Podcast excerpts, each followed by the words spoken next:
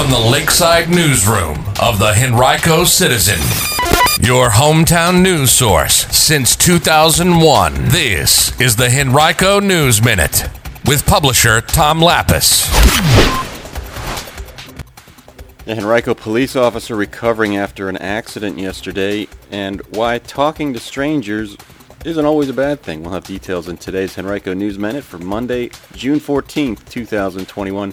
It's brought to you today by Henrico County and the Community Workforce Partnership. And now for the news. Two people, including a Henrico police officer, were taken to the hospital yesterday afternoon following a crash involving two vehicles. A Mazda SUV and Henrico police car struck each other on Mechanicsville Turnpike. Neither driver suffered life-threatening injuries, according to police. An investigation will determine who was responsible for the crash. One organization is trying to get people from different political affiliations to bridge differences and to see each other as human beings, and it's picked the Richmond area as a location to make that happen. Launched by StoryCorps at the end of 2020, the One Small Step program, a national nonprofit that's dedicated to preserving American stories, matches participants with a stranger who holds a differing point of view and asks the two to record a 40-minute one-on-one conversation with each other about their lives.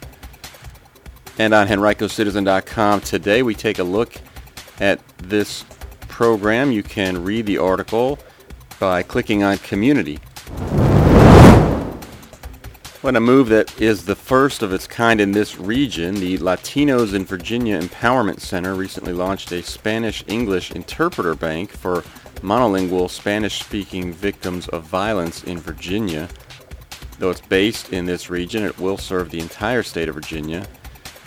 The Live Center, a Chesterfield-based nonprofit, began as a grassroots organization in 2008. Its mission was focused on supporting Spanish-speaking victims of violence, but as the organization grew, members saw a need for interpreters among community members. The center provides education, advocacy, and support resources for Spanish-speaking victims of violence, ranging from legal, medical, and individual assistance.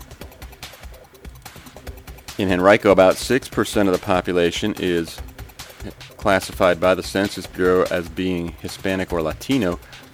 Advocacy services sometimes include translation between Spanish and English, and they encompass different skills from interpretation, according to center officials.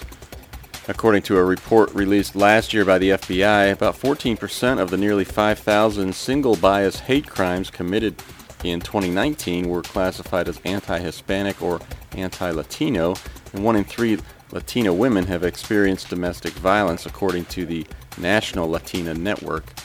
You can read much more about this story by visiting henricocitizen.com and clicking on Community.